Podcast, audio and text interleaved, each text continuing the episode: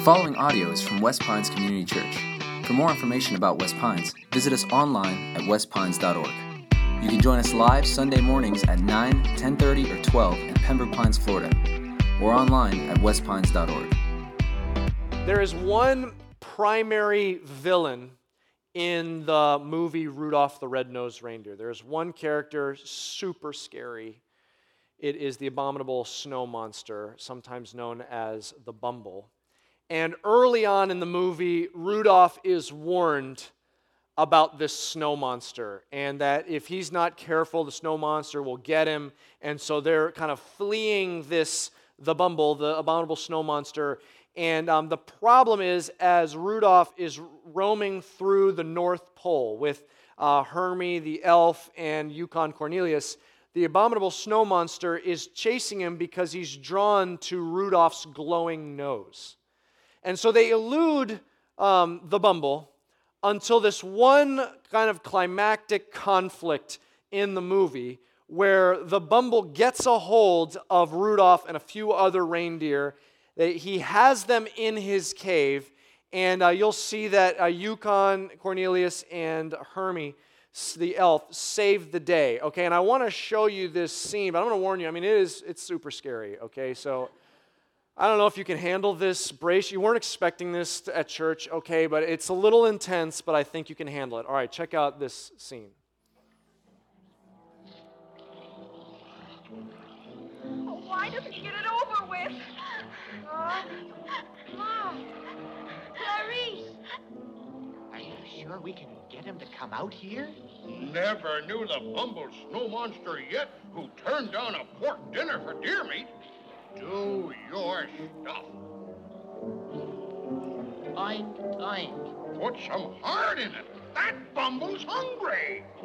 oink, oink, oink, oink, oink, oink. Terrible weather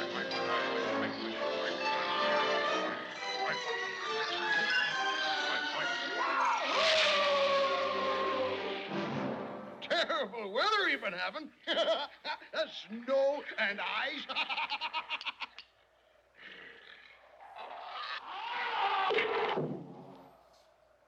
All right, dentist. You take it from here. it's Yukon Cornelius. Ta-da!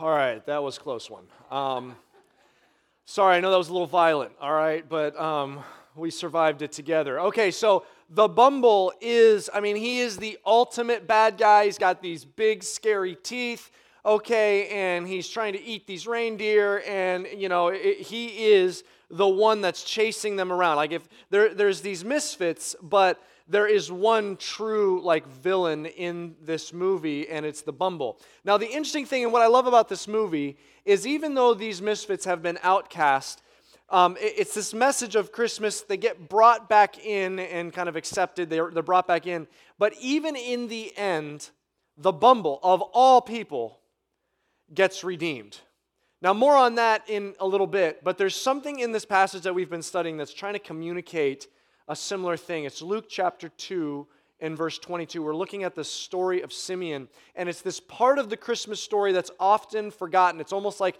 a misfit part of the Christmas story.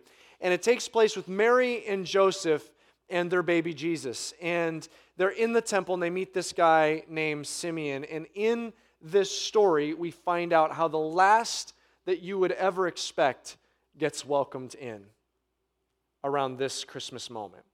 I want you to look with me in Luke chapter 2, verse 22. Here's what it says.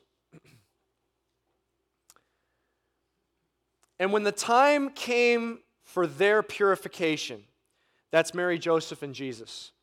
When the time came for their purification, according to the law of Moses, they brought him up to Jerusalem to present him to the Lord.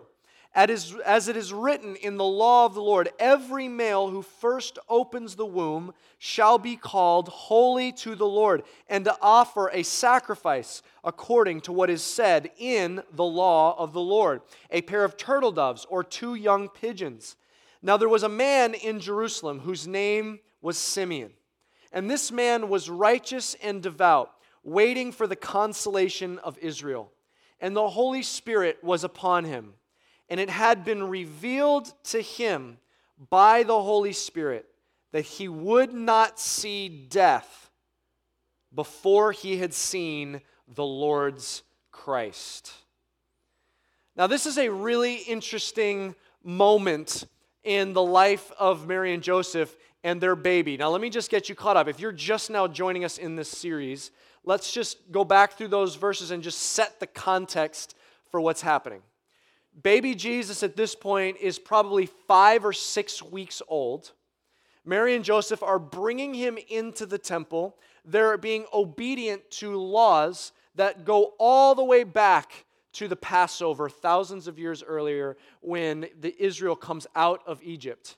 It goes all the way back to that, where they are coming to the temple to make sacrifices for the purification for Mary and for the purification for this baby boy, Jesus.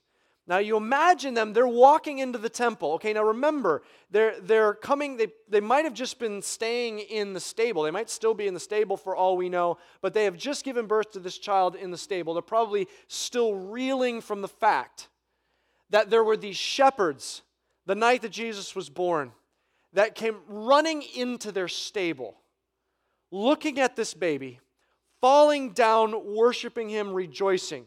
And when they're trying to figure out what's going on, they tell them that angels lit up the sky, declaring that God had sent the Messiah, the Son of David, to them. I mean, they, are still reeling from all of this. They're coming in. We, we learn from this passage that Mary and Joseph are a poor couple. They've got these two turtle doves, which was a provision in the law for those who couldn't afford a lamb. And they're walking in with their baby through the hustle and bustle of the temple there to offer sacrifice on his behalf. But then we learn about this other guy who comes to the temple that day. And it's a guy named Simeon. And I love that it doesn't really tell us much about Simeon because kind of the point is he's just a guy. He's just a guy.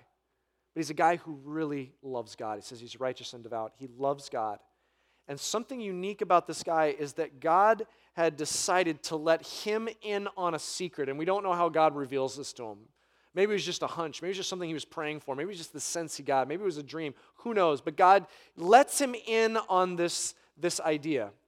God says, You will not die until you have looked on the Messiah, who is the consolation of all things. He's waiting for Israel, who has all of these promises they've been, that have been on this people group for centuries, and they're waiting. God, when are these promises going to come true?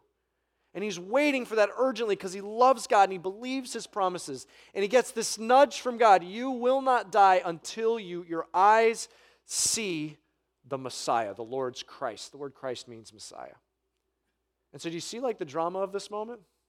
We talked about this last week. I, I, can't wait one day in heaven to see this replayed in high definition. I mean, this is incredible. Mary and Joseph coming in with their little baby, poor, maybe feeling out of place, jostled around in the hustle and bustle of the temple, but they're holding the Lamb of God in their arms. And this guy who has just spent his entire life just waiting and wondering if that could really be true that he would set his eyes on the Messiah and they're both at the temple that day. Watch what happens. Look at this in verse 27. And he came in the Spirit into the temple. And when the parents brought in the child, Jesus, to do for him according to the custom of the law, he took him up in his arms and blessed God and said, Lord, now you are letting your servant depart in peace according to your word.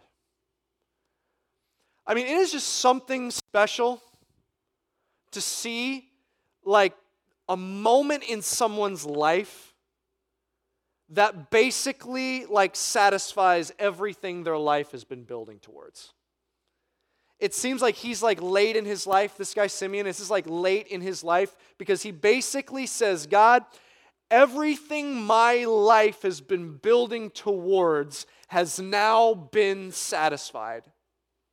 Like, I, I have been waiting for this moment. Now I have this moment, and I can die in peace. Because this moment of his life has been satisfied. And what is his entire life been pointing towards? Jesus.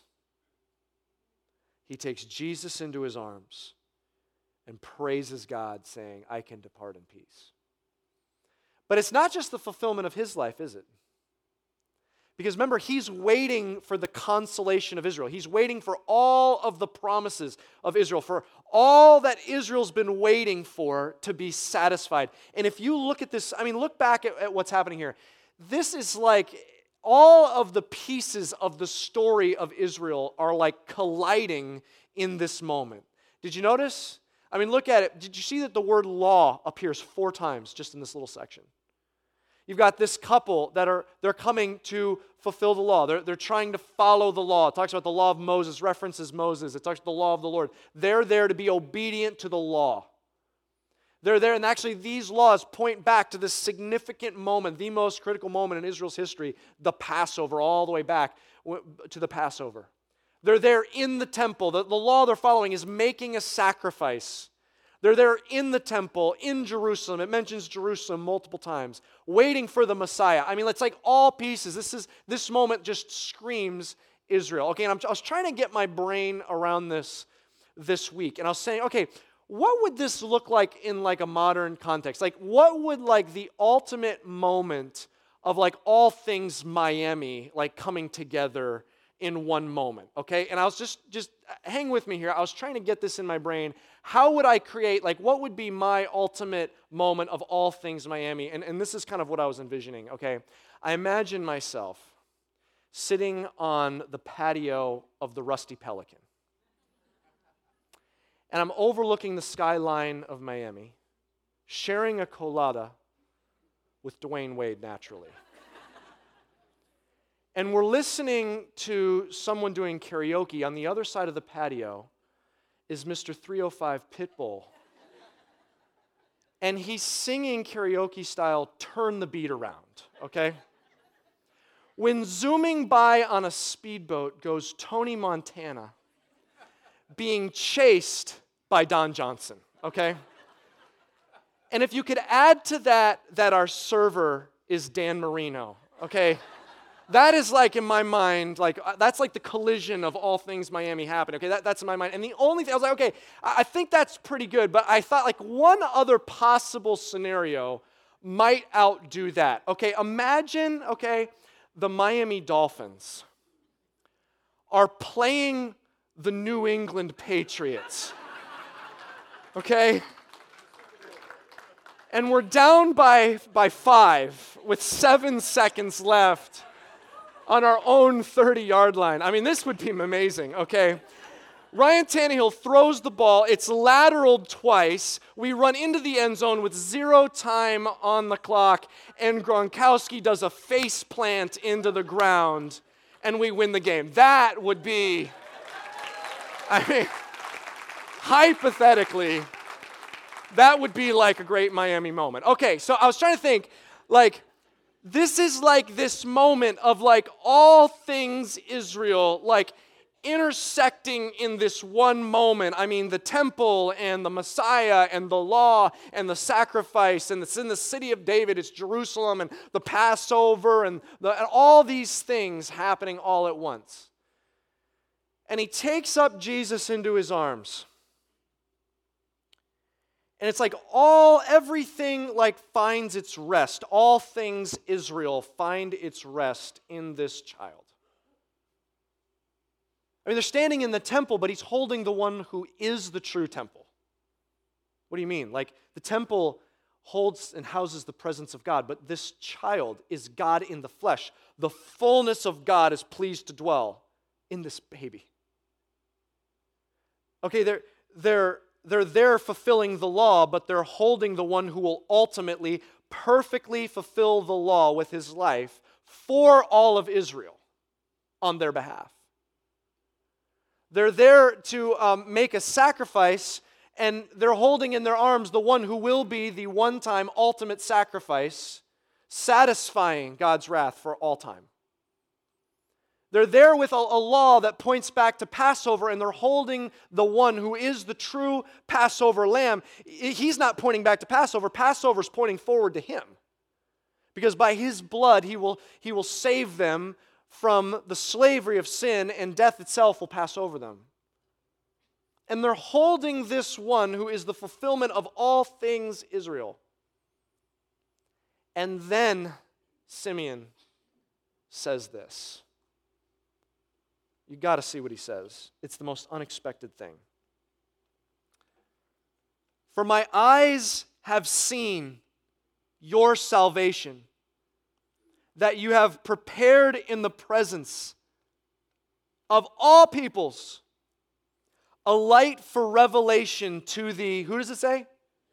To the Gentiles and for glory to your people Israel.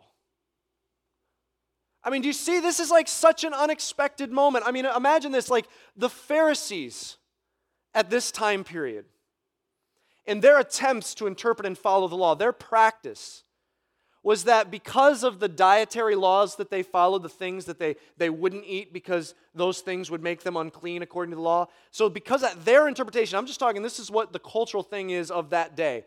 They wouldn't even sit down at a table to eat with a Gentile because I've got to eat certain things if they're a Pharisee. I've got to eat certain things to stay clean. If I eat that, I'm unclean. You're eating that, which makes you unclean. And by sitting at this table, you're making me unclean. And so they wouldn't even sit at the same table with the Gentile. And at, yet, at this moment, standing in the temple where there's sections that Gentiles couldn't even enter into, in this moment, all things Israel, we learn that the culmination, the Messiah of, of, of Israel, making everything right, the consolation of all things they have been waiting for, will be a light to all the nations and all the Gentiles. I mean, that is like the most unexpected right hand turn in this moment. So the thing we're, we're talking about the, the this movie Rudolph the Red-Nosed Reindeer, and I, I love how it, it, these misfits get redeemed and they get brought in. And there's this scene at the end, and Rudolph returns, and and everyone realizes that they should not have, have been so mean to Rudolph, and, and everything's kind of made right, and, and everything's happy. And there's this one twist at the end, because right when they're celebrating everything, there's a knock at the door, and the most unexpected thing happens. Check out what happens. Open up! Isn't a fit night out for man nor beast. Here's the man, and here's the beast. Now calm down, calm down. I reformed this bumble. He wants a job. Looky what he can do. And he doesn't even need a step ladder of all things, I love kind of that twist at the end. I mean, you kind of expect that the misfits are going to find redemption, but it's even the bumble. Like even like Christmas brings even the bumble, even the abominable snow monster in and he gets redeemed and welcomed in. Do you see what's happening at this moment in the story? He's saying Jesus Jesus brings in even the Gentile. This, the, the Jewish Messiah, the consolation of Israel, brings in even the one that is just so unlikely, brings them to the table. Like, here's this is just echoing something we see over and over in Jesus' ministry. Here's this thing about Jesus Jesus does what no other person, no other ideology, no other religion, no other religious figure could possibly ever do. He brings people to the table that are so far away from each other they would not otherwise ever be at the table together. Like, let me just give you an idea because Jesus' ministry was, was crazy. He would, people who were, whether they were wealthy or poor, the wealthiest of the wealthy, the poorest of the poor, were drawn to Jesus. You got a guy like Joseph of Arimathea, says he was a wealthy man. He's the one that goes to Pilate and asks for Jesus' body so that Jesus' body can be buried before he rises again on the third day. On the flip side, you've got blind Bartimaeus, completely impoverished, a beggar, who gets healed by Jesus and asks if he can follow Jesus. Jesus takes the like economic separation and he pulls these people together. How about um, ethnically, racially? You- You've got on one hand, you've got a guy like Paul. He describes himself like a Hebrew of Hebrews. He's a Pharisee of Pharisees. He's got, he's got the right lineage. He's got the right background. He's got all, he, he follows the laws. He's got all the right stuff. I mean, he is the guy. And yet he has this powerful encounter with Jesus on the road to Damascus. And he bends his knee and realizes that his allegiance is to Jesus. And on the flip side, Jesus shows up in this Gentile city one day, and there's a guy possessed with a legion of demons living among the tombs who's just tor- tormenting the cities around. The farthest outcast, he's a Gentile, and he comes before Jesus and throws himself before Jesus, begging for mercy. Jesus has a powerful encounter with him, and he gives his life to Jesus and goes and shares with everyone he knows. See, Jesus has a way of pulling, whether it's economically divided, racially divided, he brings them to the table together. How about politically divided? Do you know who's sitting at his table? You know who his two of his disciples were? Let me remind you. One of them was a guy named Matthew, who's a tax collector, and the other one's a guy named Simon the Zealot. Politically, you could not get farther apart than these two. Okay, let me just kind of describe what, what this looks like. Matthew, the tax collector, is so far to the left. He's so far to the le- left that he would have made most liberals uncomfortable. What he has done is he's so progressive in his thinking that he's rejected patriotism. He's so progressive that he's become an agent of Rome, taxing his own people and then cheating them to get a little more for himself. That's Matthew the tax collector. How about Simon the zealot? He's so far to the right that he would have made other conservatives of his day a little nervous. Because what the zealots would do, they so rejected Rome, they were so pro Israel, that they were willing to violently overthrow and do violence towards Romans that they came across. And some of them would even do violence towards their own countrymen, own Israelite people who were sympathetic with Rome. Okay, now I want you to imagine this ultra, ultra far left, ultra, ultra far right. I mean, these guys should not meet alone in an alley, okay? And you know what Jesus did? He picked them. Matthew, I want you on my team. Simon, I want you to be one of my followers. And he brings them to the table. Can you imagine how that went the first time? Peter's probably like, I'm going to sit between you two, okay? And what happened to these two people? They worked together, lived together, shared the gospel together, were amazed at Jesus together, survived turbulent seas on the Sea of Galilee only to watch Jesus calm it together, and then went to the utter ends of the earth sharing the gospel of Jesus together. Like Jesus does something no one else has ever even seen. Okay, he brings people of different economic backgrounds and people of different ethnic backgrounds and people of different political backgrounds. He brings people from different spiritual backgrounds. How about, did you ever notice John chapter 3 is right next to John chapter 4 for a reason? John 3, the most famous thing Jesus said, For God so loved the world that he gave his only begotten Son. It's where he talks about you have to be born again, and he said that from someone who was flawless spiritually, like the religious of the religious. His name was Nicodemus. He was a Pharisee, and he was just so drawn to Jesus that he came to Jesus at nighttime so no one could see him because he wasn't sure that, that it, would, it would match with his religious status. And he sits down to Jesus, having done everything religious you can do, and Jesus says, Yeah, you pretty much have to be born again. Because you need the Messiah, you need the Son of God, Jesus. He says that to the ultra religious, and then the next chapter, do you know who he meets? He's going through Samaria. Most pious Jews would not even go through Samaria. They are the religious backwards. And he's at, there's a woman at the well all by herself, which cues us to what we should already know, and she later reveals that she is ostracized even from her community because of her promiscuous, loose living. And he sits and he talks with her, and she's shocked that he would talk with her. And he says, You know what you need? The living water. You need the Messiah, the Son of God, Jesus. Because what the religious needs is Jesus, and what the rebellious needs is Jesus. He, he has a way of bringing, whether economic differences, racial differences, political differences, spiritual differences, he brings them all to the table. How about cultural differences? How about like the ultimate insiders and the ultimate outsiders? There's this one, it, it must have been like one hour in which Jesus enters into this town called Capernaum, right near Bethsaida. And there's a guy, it says he's the ruler of the synagogue, which means he is like the insider of insiders. He is the man of that town and he comes to Jesus desperate. He says, I desperate, my, my child is sick and dying. Please, would you heal my child? And Jesus is traveling with this one. Of course, he's not going to say no to Jairus, who's the, the, uh, the ruler of the synagogue.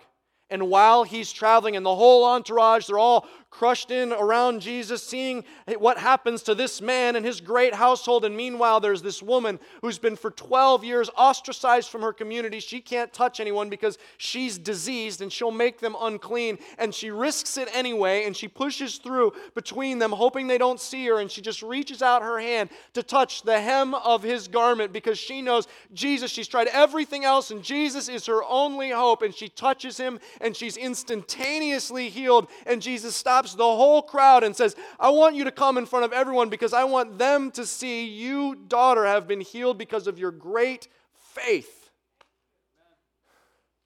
Does that encourage any of you who feel like an outsider today? He heals, he comes and he heals the insider's household and the outsider's household. Do you see that there's something that Jesus does? That no other person, religion, religious leader, doctrine, ideology could possibly do. He brings all of them together. Why? What is it about Jesus? You know, our, our um, society, our culture, we are so squeamish when it comes to taking an ideology and radicalizing it. We're, we're very like suspicious, threatened, nervous, paranoid of making anything extreme. Why? Well, if you if you radicalize religion, you get jihadist. If you radicalize atheism and science, you have what happened, the scientific experimentation that happened under Hitler's regime. So we're so afraid of radicalizing anything, and the closest we'll get to making something extreme is to say, well, what if we radicalize um, tolerance? Like, what if what we feel radical about is just, just this widespread acceptance of everyone can believe whatever they want? The problem with that is the deeper you push into that, then the one person you won't be tolerant for is the intolerant. And in the end, you'll reject the intolerant, and you won't welcome them to the table. But that's not what Jesus does. Because when, what you see with these radicalized followers of Jesus is as they're following and pushing into and learning more about and, and exploring more what happened, and they realize that the person of Jesus was God in the flesh that came to earth to die for humanity, to offer himself for, for humanity, and rose again from the dead, they realize this is the perfect expression of love. You say, well, what about, what about the, the Christian expression that I've seen before? I, I mean, I've seen ex- Christianity radicalized and it turns into violence. Well, I don't know what they were claiming to be, but they certainly do not understand what Jesus was all about. Because Jesus is the purest expression of love. And when we push into that, well, this is what it says in, in Galatians. There is neither Jew nor Greek, neither slave nor free. There is no male and female, for you are all one in Christ Jesus. And if you are Christ's, then you are Abraham's offspring, heirs according to the promise. Let me tell you how this works. When you encounter Jesus, the first thing that happens, the more we push into Jesus, the more it inspires humility. It humbles us. Because anything before I was patting myself on the back about, I realize I just stand before God in desperate need of a Savior. I just, I, I have nothing to brag about. I have nothing to boast in. I have nothing to rest in. I just simply need, I have nothing to pat myself on the back. I simply need a Savior. And when I realize that Jesus is Almighty God that came to be rejected and ridiculed and stripped and beaten and tortured for me, the more I push into that, the more I am humbled. And it inspires humility in my life. That God would expend the greatest treasure of the universe, He would spend it to save me. That humbles me.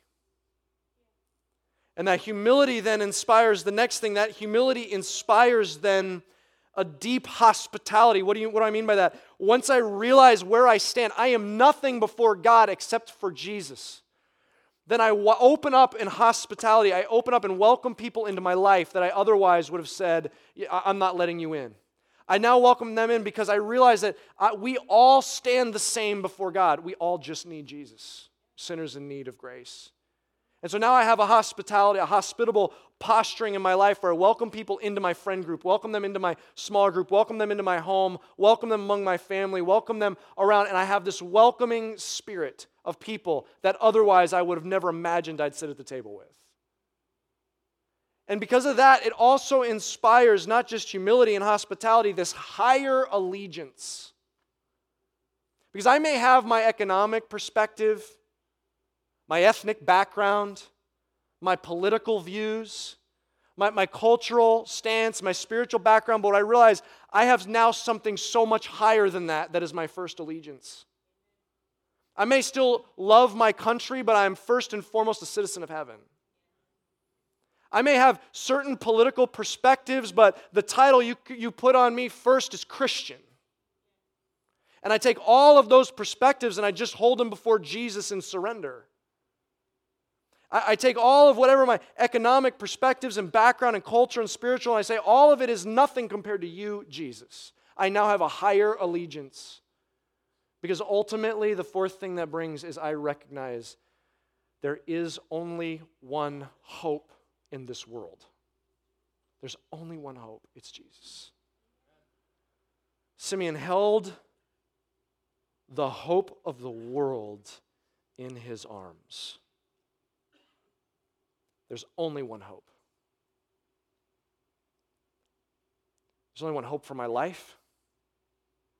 There's only one hope for my, my family. There's only one hope for our city. There's only one hope for our country. There's only one hope for this world, and his name is Jesus, and he came at Christmas time.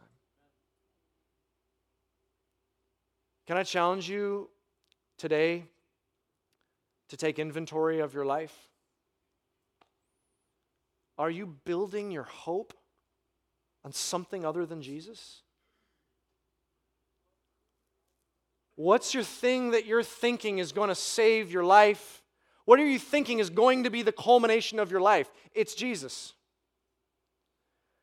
What do you think that is going to be the thing that saves our country? It's Jesus.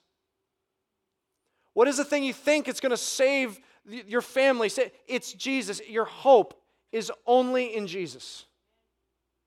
Can you take inventory of your life and anchor your hope only in Him? Because the more we push into that, here's what we'll see as a church, here's what we'll see as a community, here's what we'll see one day in heaven. Let me read this to you. It's in Revelation. This is what it looks like in the end.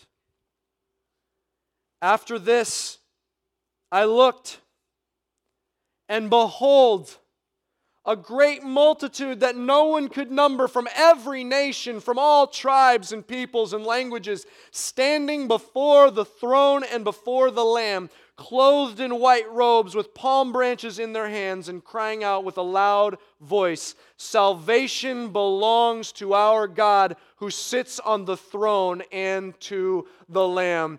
Christian, do you long for that day one day? Anyone longing for that day that we will stand around the throne and we will be there with people from every tongue and tribe and nation. And we will stand before Jesus and we will throw everything down before him and declare that he is the Lamb of God who washed us clean. Jesus can do something that no one else can do, something this world has never seen before or since. He's the hope for this world, and He's the hope for your life today. There are two things that might keep someone from putting their hope in Jesus. There are two things that someone who's thinking about Jesus, exploring Jesus, asking questions about Christianity, there are two things that keep them from taking that step and surrendering their life to Jesus and putting their faith in Jesus. The first one is that there are those who would say, I, I would follow Jesus, but I, I'm too bad. Like I'm too far gone. You don't know what I've done in my life. You don't know what I'm remembering when I'm those moments I'm just driving down the road all by myself. And that tape goes back through my mind of the things that I've done. And I feel it like shame, like chains around my neck, weighing me down. I'm too far gone. So there's some that say, I, am I'm too bad. I'm too far from God. God could never love me. But here's what you're saying by saying that you're, you're saying that your sin is greater than the cross of Jesus Christ. The author of life allowed himself to be crucified and killed and he thoroughly paid for all of your sin, past, present, and future. He washed you clean as far as the east is from the west. There's no one too bad. You can come to Jesus today. But there are those on the other side that say, and they don't realize they're saying this, but they're really saying, I'm too good.